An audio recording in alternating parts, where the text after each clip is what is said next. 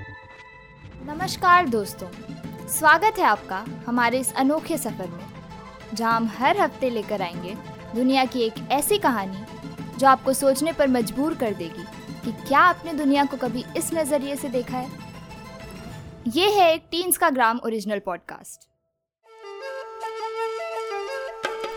Kota, Rajasthan के चंबल नदी के किनारे बसा एक खूबसूरत सा शहर।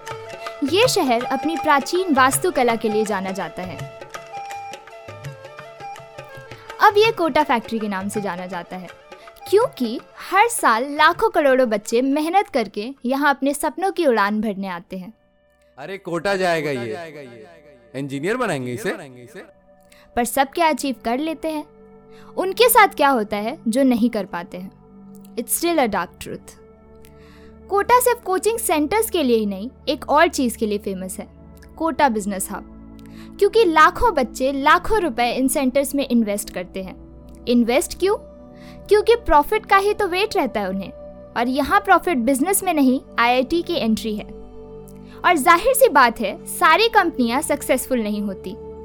Apart from business and education Kota is also hub for suicide पर ऐसा कौन सा प्रेशर है जो एक सत्रह साल के बच्चे को सुसाइड करने पर मजबूर कर देता है? जी हाँ एक सत्रह साल का बच्चा। चलिए ये तो हो गया डिस्क्रिप्शन पर अब आते हैं रियलिटी में। जितेश गुप्ता एक सत्रह साल का स्टूडेंट जो कि बिहार के एक छोटे से शहर से है। है नहीं, था। जितेश भी बाकियों की तरह यहाँ अपनी सपनों की उड़ान भरने आया था। जितेश ने तीन साल यहाँ के एक कोचिंग सेंटर में पढ़ाई की। जितेश का बस एक ही सपना था, उसे इंजीनियर बनना था but he couldn't make it और वही हुआ जो यूजुअली कोटा में होता है सुसाइड पर क्या एक एंट्रेंस एग्ज़ाम में फेल होना एक इतनी बड़ी बात थी कि एक बच्चे को सुसाइड करना पड़े? थ्री इडियट्स तो आपने देखी ही होगी। और रॉय तो याद ही होगा ना? पर यहाँ रॉय जितेश था। ठीक उस पिक्चर की तरह जितेश के दोस्तों ने उसे पंखे से लटका हुआ पाया। और उसके कमरे में लिखा था आई क्विट ये तो उनकी कहानी थी, जो फेल हो जाते हैं। पर जिनको सक्सेस मिलती है, उनका क्या? कृति त्रिपाठी एक सत्रह साल की आई आई एस्पिर कृति एक मिडिल क्लास फैमिली से बिलोंग करती थी। उसने आई का पहला एंट्रेंस एग्जामिनेशन तो पास किया, पर फिर भी उसने सुसाइड चूज़ किया।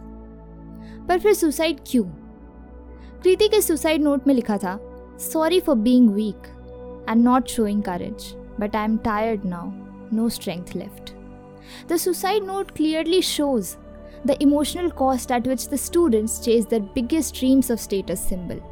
That is a seat in one of the prestigious engineering colleges called the Indian Institute of Technology.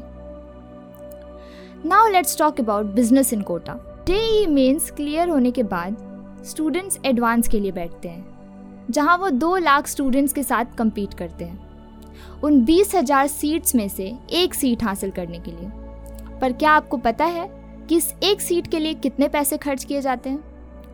Coaching centres के लिए अप्रॉक्स दो लाख तेरह हज़ार और हॉस्टल के लिए अप्रॉक्स तीन लाख छत्तीस हज़ार and sixty thousand for dummy schools पर जितना प्रेशर उनके माँ बाप को लेना पड़ता है उनकी फ़ीस पे करने के लिए, उससे कहीं ज़्यादा प्रेशर उन स्टूडेंट्स पे होता है कि कहीं शर्मा जी का बेटा फिर से टॉप ना कर जाए। जो कि आजकल एक प्रेस्टीज और स्टेटस सिंबल की बात है। कई पेरेंट्स अक्सर ऐसा दिखाते हैं कि उन्हें फ़र्क नहीं पड़ता but no parent is school with their children not making it